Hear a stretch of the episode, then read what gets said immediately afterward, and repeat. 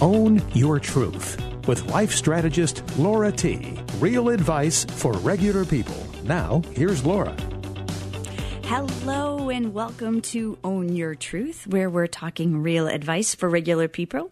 I'm Laura T. Thank you so much for listening. I know there's lots of ways you can spend your Sunday evening, and I'm always grateful you're going to spend the next hour with me. So, like I said last week, grab yourself a bowl of ice cream or your favorite cup of tea because tonight's topic is one that you want to not leave your radio for. Tonight, we're going to talk about parental involvement in youth sports. Before we jump into that, I want to remind you if you missed last week's episode when I talked about the emotional and physical benefits of looking up, I included tips for looking up during the holidays, looking up from your phones, and the physical benefits of looking up. You can find the show and all past recordings on iTunes. Simply search Own Your Truth with Laura T, download episodes, and listen at your leisure. Okay, so back to tonight's topic parental involvement in youth sports. You know, this is a topic that has had me fascinated for years and was really highlighted last weekend as I watched my son curl in his first bonspiel of the season. You know, curling has picked up in um, popularity since the Olympics, and a bonspiel is a curling tournament. So I really love curling for many reasons, but most of all because there's no coaches, there's no adults allowed on the ice, the sport has no referees, and every match begins and ends with a handshake. There's just something powerful in kids playing a sport where that's the premise. You know, the other interesting thing is the junior league of curling is made up of kids between the ages of 13 and typically around 18. Some, you, I believe you can play until you're 21. Um, each team has four players, and there are 32. There are 24 to 32 kids on the ice at a time. So just think about that concept. You've got 32 kids on the ice. There's no referees. There's no adults. There's no one telling them what to do. And the entire time, they decide their own strategy, they arbitrate their own disagreements, and the culture of this sport is sportsmanship and integrity above winning. So to that point, I was was shared with me last week. An example is if both teams, if you're in a match and both teams um, decide to change the rules, they can. So I'll give you the example that was shared with me. So typically a match ends when time is called or there's the end of um, an end, which is essentially a round. It's whichever comes first. Well, during a particularly important match um, this past year, time had run out and the less competitive team was ahead. Well, at that point, the team could have easily said, you know, we're victorious, we've won, because technically they had. But the teams got together and they talked, and they decided that it was more important to win because they were the better team instead of win because time had run out. And so both teams decided they were going to continue play. And so they went to um, the person running the club and said, This is what we're going to do. And they were allowed to continue to play. In the end, the stronger team had won. And yet both teams were really happy with the outcome. The key here was that the kids got to decide that integrity was more important than winning. And what's awesome about it is they did this on their own. They decided to do the right thing on their own. So I love this sport. It just appeals to the idealist in me. And my experience with team sports had, to be honest, it had been jaded. I, I wasn't an athlete when I was younger. Um, and as my daughter started to become very athletic, one of the first games she played was softball. And in softball, parents and coaches are there, referees are there, there are sidelines, there uh, parents are on the sidelines giving direction, even when they aren't the coaches. And listen, we've all been there, we've all done it. Um, and you know, like most athletic experiences, it started off really great. And, um, you know, this was my first introduction to serious team sports, which I didn't understand. That meant that essentially we'd play all year round. There was fall softball, there was spring softball, there was summer all stars, there was a travel team, and then, of course, there were winter workouts. Like, this was a shock to me. I didn't even realize all of this happened. And so, even with all of this, like we just really enjoyed the families, we enjoyed the kids. You know, my daughter was having fun. So as time went on and season after season passed, they the teams obviously got more competitive. And, you know, my husband was one of the three coaches and they started to, to, again, we were playing all of the time. And I said, like, is this really normal? Yes, yes, this is what competitive teams do. And so we continued as a family to be dedicated to the sport. Well, I would say it was like around the third year. Um, things started to go downhill a little bit. The parents weren't happy with how and when their kids got played. The coaches weren't happy with middle schoolers, oh, I don't know, being typical middle schoolers on the field. And so here we had a situation where you've got volunteer coaches and well intentioned parents at odds with each other. And it was so sad softball was impacting our family because the sport had become our life. It was weekday practices and long tournaments on weekends and conversations at dinner and a 40 foot batting cage in our backyard and tracking stats and planning strategy at night and moving vacations to accommodate games and dealing with parent emails constantly. And I just kept thinking, like, when does this end? And like, my goodness, I think my kid's still young, like they're in middle school. And well, so for this particular sport, fortunately, my husband got to a point where he stopped coaching. And soon after, my daughter stopped playing. And here's the crazy part. She liked the sport in the beginning, but admitted to me that it stopped being fun.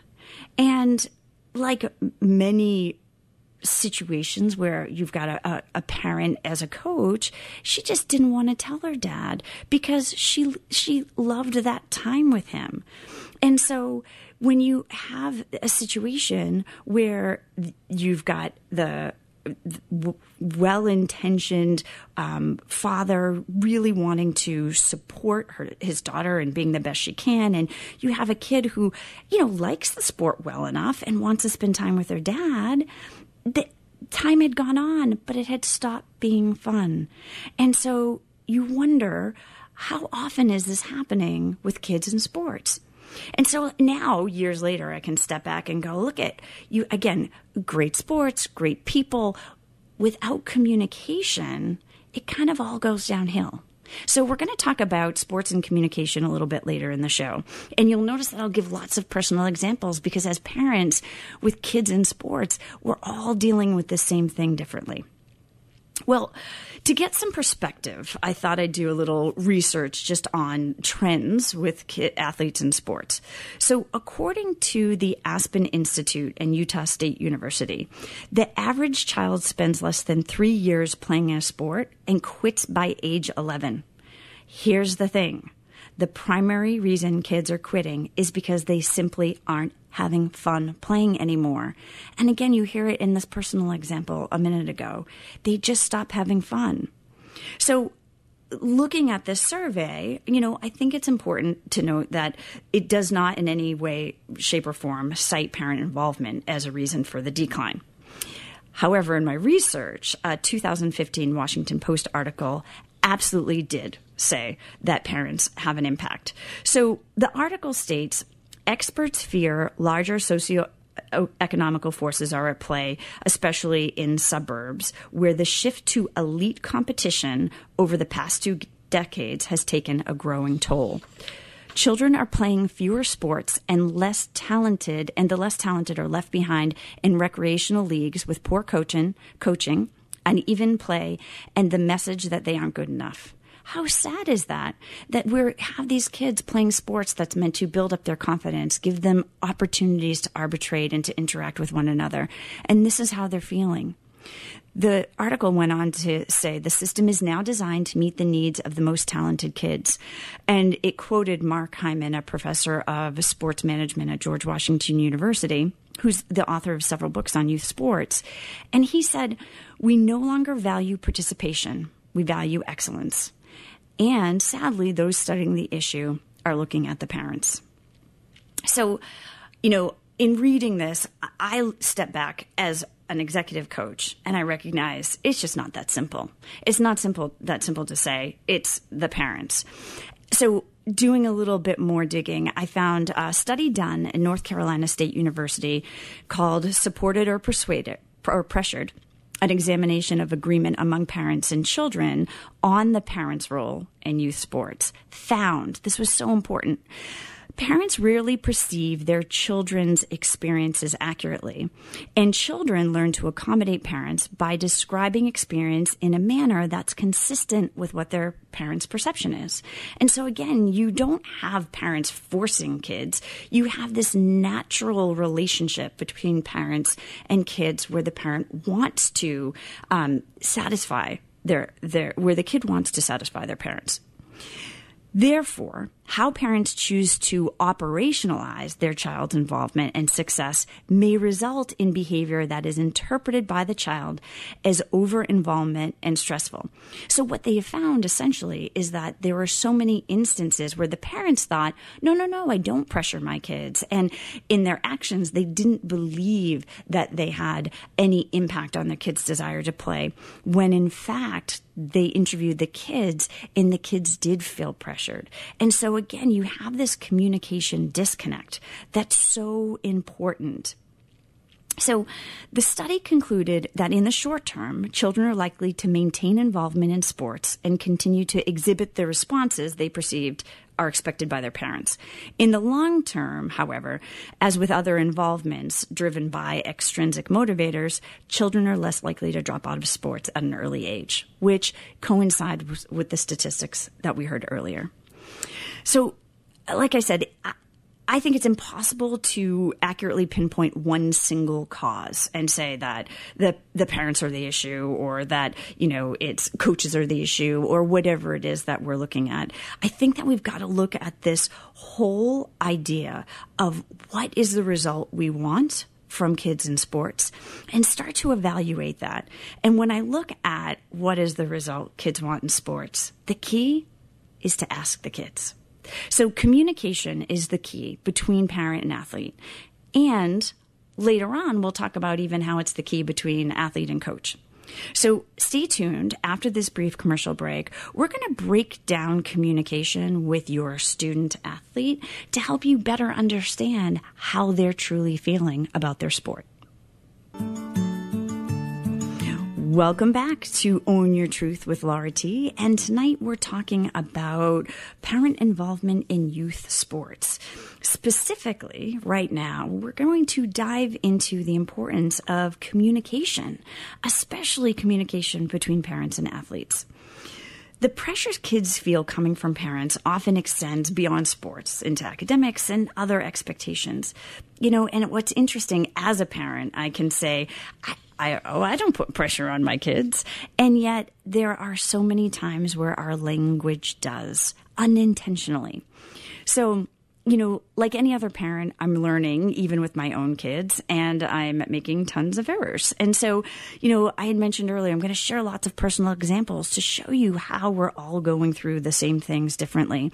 Now, um, my daughter is a runner and um, on her high school team and she runs three seasons and I'm not a runner, but I so admire like her commitment to practice and I love to watch her races.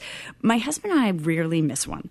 And so we're the loud, embarrassing parents, you know, those ones on the sidelines, like screaming, yeah, go, you know, you've got this. Uh, that's us. Um, well, so this season, I thought, you know, as a parent, it would be helpful as I was cheering my daughter on to let her know that there was someone close behind her. And, you know, I don't even remember how I said it, but, you know, I'm like, yay, go. Oh, you know, like there's someone catching up on you. Like keep it up. You know, keep keep running. And she's right behind you. Well, so I don't think anything of it. And my daughter finishes the race, and um, we were driving home, and so my daughter had said to me, you know. I, I, I, I love that you and dad are there to support me. Uh, can, can I ask? And she was kind of hesitant to say it. And you know, can you not um, tell me that other people are behind me. It's not helpful and it puts a lot of pressure on me. So I thought, oh, that's so strange. And my instant response was to kind of explain, well, you know, I thought you wouldn't be able to see how close the runner was. And, you know, I'm really trying to help. And I'm there justifying my behavior. Like, and it took me, I don't know, 30 seconds, a minute for me to even catch myself. And I had, I stopped I knew in that moment I had to make a shift because I saw it on her face. And I said, You know what, Taylor, I'm really sorry. I'm there to support you. Please tell me how I can do that in a way that has you know I love you and I'm proud of you. What can I do to show you that I support you? And she thought for a minute and said, You know, just keep yelling go and encouraging me. You know, please don't coach from the sidelines. And a perfect example, I had no idea that that's how what I was doing felt to her. And if we didn't have this open conversation, I still wouldn't know. And I'd probably be telling her, you know, there's someone right behind you. And so, these this notion of having the conversation and then making sure that you're not justifying what you're doing. I mean, if in the end our goal is to support our children, which I believe in the best of every parent, and that's what we're really there to do, then we need to be asking them, how do you like me to show your support, my support? For some kids, they don't like someone who's really loud and out there um, screaming. Fortunately, I'm grateful my kid doesn't mind it. Um, but for some kids, that's not going to work for them. And it may be more beneficial to do something more quietly afterward or at home. But that idea that you're asking them, what does it take for me to show you my support? You know, when I talk about parenting, one of the key things to keep in mind is that we often parent based on our behavioral style and not our kids. And so what we think is encouraging from our perspective may actually have the opposite effect on them. You know, so like a high driving parent could expect that their kid will be high driving and really competitive and go out there and get it and, you know, push past the pain and do whatever it takes. And if the young athlete is more of a quiet achiever, they may feel they can never live up to those expectations. And so they literally need to be coached and supported differently. But right now, we're not getting the chance because, as we see with the statistic, kids are quitting sports earlier. So the question comes how do you know and understand your kid's behavioral style? Well, for me, the simplest way is to have them take an assessment, right? So I use it with all of my adult and youth clients. It's online. I debrief the results with the student and the parent and then provide them detailed support material so they know how to use this information afterward. However, so that's the easiest way to do it. However, you don't need an assessment or to work with a behavioral coach to understand your athlete.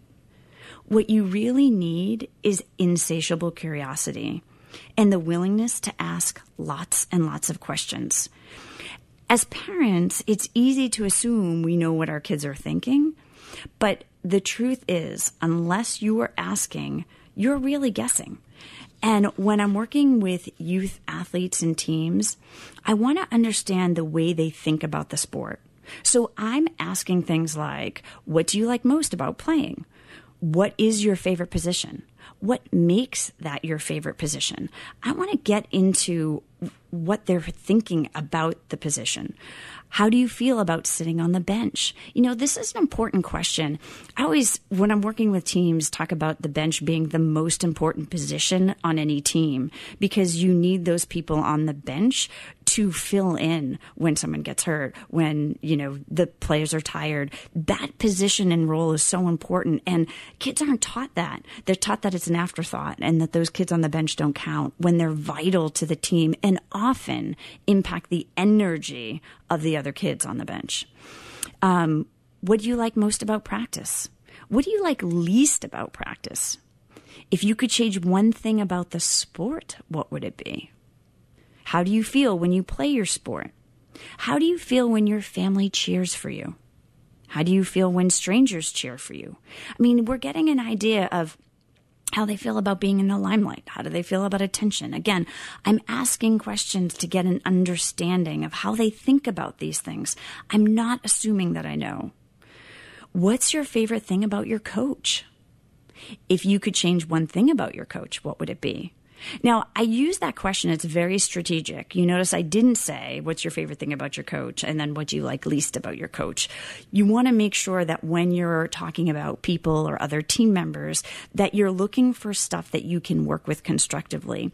So if you say, if you could change one thing about your coach, what would it be? Then it gives you a place to deepen the conversation and it doesn't get kind of into a moan and a groan about a coach. I don't get played. I don't. So it really is keeping it positive and helping your student athlete work with the behavior that the coach exhibits that isn't easy for him or her to work with. You know, I had another question I have what are the three adjectives that best describe you on the team? I'm very specific about asking how they see themselves on the team. What role do you see you playing as a team member? Not the, the role you play on the field or on the court, but how do you, what's the role you play as a team member? Again, all of these types of questions give you deeper insight to how your student athlete is thinking about their sport and about themselves, how they show up, how they play, and how they want you to interact with them. So I use these questions with kids from as young as nine to college age. Again, I wanted to get into their brain and understand how they're thinking about the activities. And no, you can use different versions of these questions to talk about anything, about academics, about hobbies. That's the great thing about these questions. There's no right or wrong answers. I'm not expecting a certain response. With each response, I'm getting even more curious. I often want to follow up an answer with, Oh, that's so interesting. What's important to you about that? So, for example, if an athlete says to me that his or fa- her favorite thing about a coach is they're nice, right? When I'm working with little kids and nine, ten year olds, you know, they'll be like, "Oh, my coach is really nice." It's so awesome to hear. Um, oh, that's really great. So, what's important about the coach being nice to you? I want to, again, regardless of the age of the athlete, get into their thinking. And here's the surprising thing even kids as young as nine, they'll have an answer for you. And the more you ask them questions, the more they will share. And again, keeping that space for them to be open and honest. The fastest and most effective way to understand and support your athlete is to ask them. Again, create that safe space for whatever they answer. Here's the thing that's so important for us as parents to remember hold back your own response. We tend to want to fill in the blanks and o- overwrite the silence. In these instances, you want to allow for the silence. Let them think. Let them take as long as it takes to answer the question. Sometimes you may need to reframe the question if they're not understanding it or they don't come up with something after a few minutes, but I'm not allowing them to get away from the question. I really want to probe them to come up with some answer. And, you know, when I'm working with parents, my greatest piece of advice for you is to be kind to yourself. You know, when we're looking at making a shift in how we work with our kids, the shifts aren't always easy, right? They comes with their bumps and their um, challenges. And so, you know, it can be frustrating at the beginning when you're asking your kids questions and they don't want to talk. You know, they're like, no, yes. Well, notice these questions didn't offer them the opportunity to say yes or no. I'm always looking for open ended questions. I'm not creating questions that can have a, a, an abrupt end. And then when they're giving me an answer, like I said, I'm probing and going deeper. It's, you know, in the beginning, if your kid isn't comfortable and she, she may not open up right away, just keep trying even if they're not answering now, you're planting the seed for communication and just sharing with them that your goal is to understand them better. And as a parent, the thing that you need to focus on most is to keep coming back to the conversation. Don't let it end. Again, go deeper with the questions. This is the way you're going to understand your student and your athlete, your kid, your son or daughter better. So I hope those questions begin to help you explore this idea of communicating on a deeper level with your student. We're going to jump now to our musical artist of the week. Um, this season, I'm pulling out songs from artists that I admire, those who I've played in the past. This song, Fly Me Away, is by one of my favorite couples, Mike and Heather Levinson. The band Parkway South, whose name is a result of Heather coming up with many of her song ideas while sitting in traffic heading south on the Merritt Parkway during her commute to work. They moved to Connecticut. Uh, they moved from Connecticut last year to make a name for themselves in Nashville. They are dear friends, and I admire them living life their way, making it happen. Um, I'm honored to play Fly Me Away from their record Reckless Enlightenment. Here is Parkway South. Enjoy.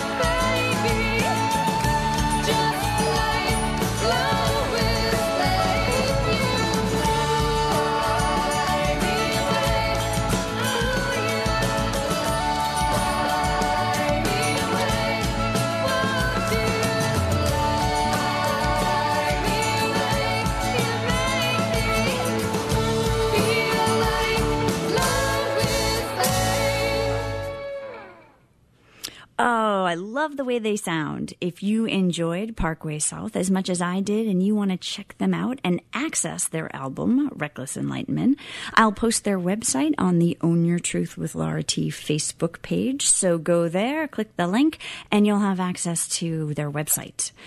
Keep in mind, I'm always looking for new music. If you or someone you know would like your music played live on the show, I feature an artist each week. Send me a message on the Own Your Truth Facebook page. All original mu- music is considered. So, this is Own Your Truth with Laura T, and tonight we're talking about parental involvement in youth sports. Once again this week, I'm opening up the lines for questions. So, if you have a question about this very, very controversial topic, I'm answering questions live during the last part of sh- the show. The number here is 203 333 WICC. The number again is 203 333 9422. So, when I was planning for tonight's show, I was talking with a fellow parent about the subject, and um, they brought up a really important topic. So we talk about parental involvement and what happens. It, so if the goal is for parents to be less involved, and and that was sort of the take that um, she had on on my topic. Which, if you'll notice, the goal isn't for parents to be less involved. It's really to look at shifting how we're involved, so that we're in a place of support and making sure that we're not adding undue pressure onto our kids. But with that in mind, um, this particular parent had said, well, if the idea is that parents be less involved, how do you deal with a coach who's like mean or inappropriate to your kid? And I thought, wow, this is such an important part of the conversation. I wanted to really give some time to it because it happens, right? Um, and what was fascinating is as this parent talked to other parents, parents had really strong responses. Like some parents said, you know, go give it, give the coach a piece of your mind. Well, others said, you know, no, you probably shouldn't say anything. It will only make matters worse. Um, so I thought, you know, again, interesting interesting topic for us to dive into because it happens. So when I'm looking at situations where there's a parent, a student athlete, and a coach, I always look at this as another awesome learning opportunity, right? Where as parents, we're teaching our kids how to deal with all types of situations, not just the ones that work in our favor. And so, my first piece of advice when working with a, a, student and a coach is to always have the student, and this is regardless of the age, self advocate. And so people say, well, wait a second, what do you mean, you know, the kid is going to go talk to the coach? For really young kids or for more quiet kids, it may be appropriate for you to be there when your kid talks to his or her coach. For more outgoing kids, it's really a great place to encourage their independence and for them to self advocate. And so um, I am suggesting for kids as young as eight, nine, ten, um, to go and talk to their coaches. And so in doing that, um, it's making sure that you're helping your student athlete frame the conversation and think about what they want to say. So an example I often use is one year, again, looking at softball, we had so many opportunities for experiences. Um, my daughter had, wasn't really getting played. And so while some of the parents would call the coach, that wasn't something I was willing to do. So I suggested to her that she go speak to him herself. Um, at the time, she was, I don't know, about 10. And so we walked through the scenario and, you know, like, any kid at the age of 10. Um, I said, you know, what, what, kind of approach, you know, are you going to take with your coach? And she said, well, you know, I, am going to just let them know, like, it, I'm not getting playing time and, you know, it's not really fair. And so, um, yeah, I'm just going to let them know. And I said, oh, okay. Well, so that is absolutely one approach. And then I wanted to get her thinking on a deeper level. And again, these are little kids. You can get them thinking. They're not going to come up with solutions on their own, but you want them to start to go that way and stay resourceful. So I said to her, you know, what if someone came to you and just complained about the way that you did something? How, how would you feel about that? And she thought about it and she said, you know, I probably wouldn't like it. And so I wanted to make sure that in my language, I didn't shut her down. Like I didn't say, oh, nope, that's not going to work. I was like, oh, okay, that's, that's an interesting approach. Like, how would you feel? I want her to get her to put herself in the coach's shoes. And so, um, as we started to talk, you know, she went through some other options and some things that she would say. And ultimately, together and with some prompting, um, she came up with a question. She was going to go and ask the coach. Um, she said, You know, coach, I noticed I haven't been playing. Uh, what would it take to get more time on the field? And so the beauty of this approach is that it took away any chance for him to be defensive about why she hadn't played in the past. Because the goal playing in the past really didn't matter. It was like the goal was what would it take to play in the future? And you know what? He had an answer for her. And he said, you know what? Show up on time and don't fool around on the bench, and you're going to get more playing time. Well, she took his advice and she got more playing time. So again, she felt so empowered and excited that she had worked through this herself. This was an amazing moment for her. Now, that one is a sort of easy example because it's a positive experience with a positive coach. Sometimes it doesn't work out that way. And parental involvement is needed. And so, even in those instances, the big difference between my approach and the way many other people would approach it is I am not going in a meeting or having a call by myself. I am bringing my student athlete into the meeting or having them on the call because it's too easy to get caught up in he said she said. You know my job as the parent is to help facilitate conversation. It's not to take one side right? Because at this point i've only heard my student side and blow up based on that. It's really to look at okay again what is the goal? What is the result we want? And then what would it take for us to get that result? And that's the conversation i'm having with my student. You know what do you really want to get out of a meeting with your coach and with that, you know, often, especially with younger athletes, they'll say, Well, I want more playing time. Absolutely. The goal is to get more playing time. But I also want to discuss with them what happens if they don't get it. Because it's so important that we work with our students on not being wedded to a specific outcome or st- specifically defining success as I'm going to get what I ask for. Because ultimately, it's the coach's decision who gets to play.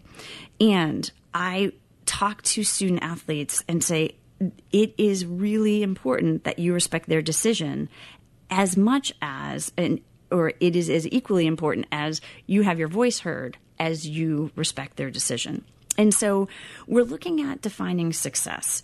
And so um, in this case, with a, a, student athlete who has gotten a negative response when she's gone to ask, you know, what can I do? Um, how how else could you define success with your student? Well, success could be hearing the coach's response, again, not being wedded to what it is, and being able to make a plan accordingly. So if the coach says, I can't give you more playing time for this, this, this reason. Okay, well then that student has an opportunity to decide their next steps. They're not a victim of the circumstances of not playing, they're able to decide, okay, here's what I get to do going forward. Again, the whole idea is empowering your student athlete so that they're a part of the process, a part of the conversation.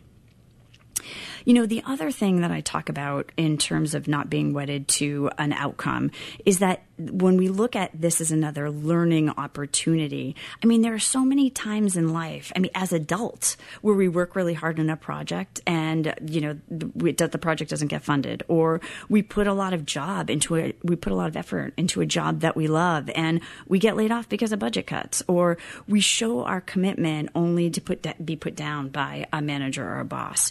It happens in life. And as parents, we want to help our kids work through these situations now when they're younger so they can feel confident and resourceful working through them alone as they get older. So, again, coming back to the situation where the student had to deal with a negative response from his or her coach, you know, a lot of people ask me, well, would you have them address the negative response? And I'm really leaving that up to my student. You know, if the student says, like, I want to talk about his or her response to me being harsh or being mean, then I'm there to support the student in having that conversation.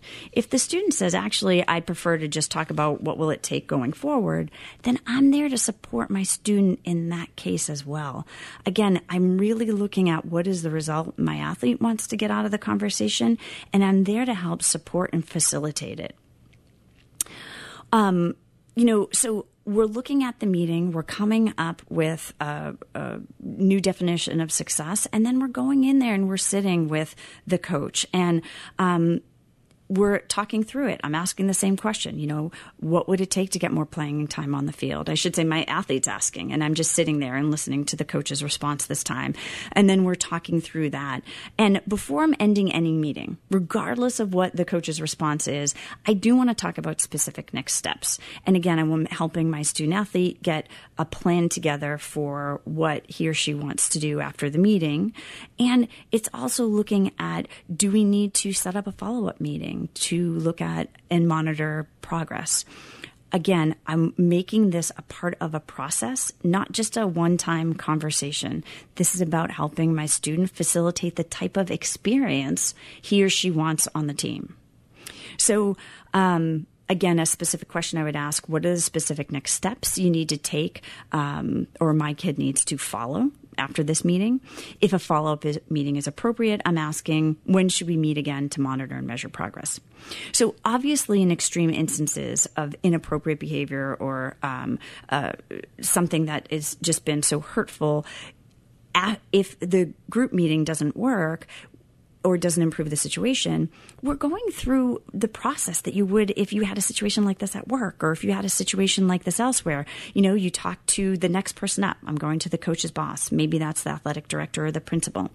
I'm involving my student each and every meeting because I want them a part of the conversation and ultimately a part of the resolution for them, right? I want to empower them to know that they can impact their own experience. That idea of them being able to impact how they're thinking about the experience and and what they're doing to get through the experience for them to know that I don't have to be the one to take care of them. You can't help your student athlete learn this at it's never too young. Start young so that they can increase and grow their confidence as they get older. So now that we have talked through how to work through coach situations, we've talked through how to communicate with your student athlete. We even went through some of the statistics, that we're seeing with student athletes and participation in sports. I really want to look and answer, I really want to answer your questions about this topic. So when we come back, remember, I'm answering your questions 203 333 9422. Give the station a call so that we can continue the conversation about parent involvement in youth sports. Welcome back. This is Own Your Truth with Laura T. And tonight we're talking about uh, parental involvement in youth sports.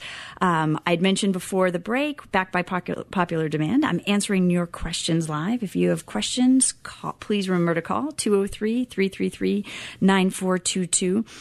In the meantime, I'm going to answer some of the questions I received from the Own Your Truth Facebook page. And I'm so grateful for people for sending in questions there so that we have uh, stuff that's important to you guys to talk about during each show. So the first question comes from Jen in Trumbull, who says, as a parent, what do you do if the coach continually doesn't play your kid? And, you know, she's getting discouraged at practice. She's there every day. Um, what do you do? So it's such a great question because again, there's that fine line. How, how involved do we get as parents? And, you know, I think the, the first thing to look at is, you know, what level of sports are they are they playing? Um, as the kids get older and the the teams get more competitive, it's understanding the coach's philosophy at the beginning of the season. And it may be helpful to even ask, you know, what is your philosophy about playtime so that you don't have to guess as the season goes on. Um, obviously, based on the example I gave before the break, I'm encouraging my student athlete to go and talk to their coach and find out what does it take to have more playtime. Um, that that ability for the student to talk with their coach about it is so important.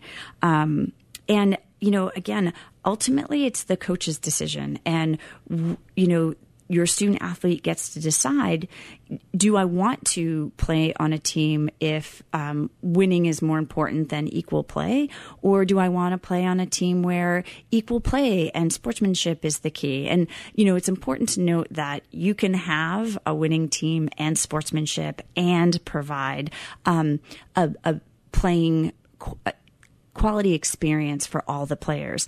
I remove that idea of equal play time because at certain levels of sports, you can't expect that everyone is going to get to play an equal amount of time. However, there are opportunities for the kids who are not as strong to have some playtime.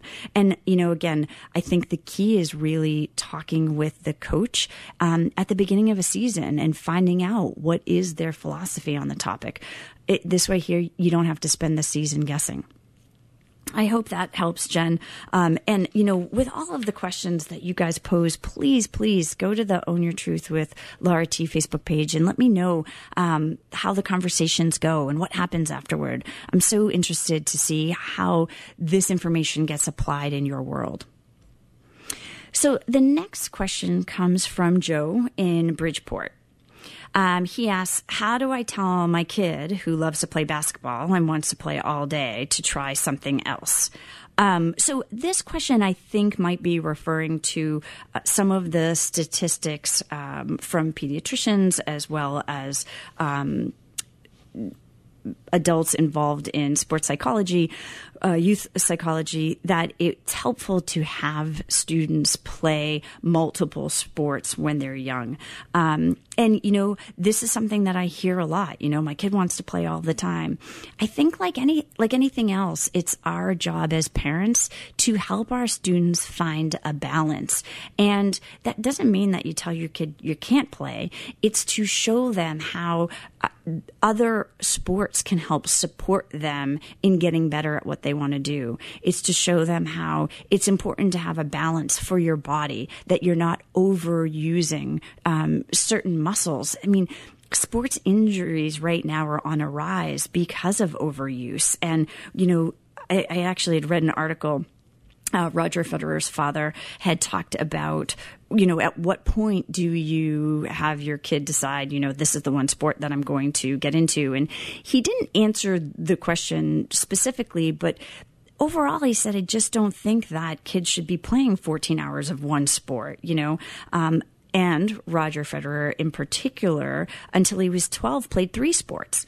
Um, and so when you look at an expert in tennis who didn't concentrate until he was a little bit older on one sport, and you think about it doesn't hold you back. It often reinforces when you hear Michael Jordan played multiple sports. I mean, there are so many really great athletes that played multiple sports, and there's a huge benefit to that. So, you know, I think when it comes to kids who are passionate about one sport, encourage their passion and help them create balance. Because, like anything in life, and I say the word balance, it really is a counterbalance, right? Like sometimes um, one area of our life takes more time and others get pushed to the back, and then you re, you re, you counterbalance it. You bring the other area forward, and um, the area that took up more time goes in the back. But you teach your kids these skills when they're younger, and sports is a great place to start to teach them that. So I hope that helps you out, Joe, um, in talking with your kid. And again, encourage his passion for basketball and help teach him how to create balance in life. Okay. The next question comes from Kaylee in Shelton. Oh, this is one. Um, what if you want to show your kids support, but you hate watching sports? So I, I, in reading this question, I love it so much because this is, this is me. I'm not a sports, um, I'm just not someone who grew up watching sports or even playing a lot of sports. Um, so I wouldn't go so far to say that I hate watching sports, but it's just not as exciting for me as other activities. Um, with that being said, I think that y- there's so many different ways you can show your kids support. I know that for me, my the first season of softball, I think my husband calculated we spent like um, I don't know, we did some 70 games or some crazy number. That might be an exaggeration, but it felt like 70 games. And like I calculated, okay, if each game is like three hours, and then I was like, oh my God, I can't believe I sat and watched sports for that long.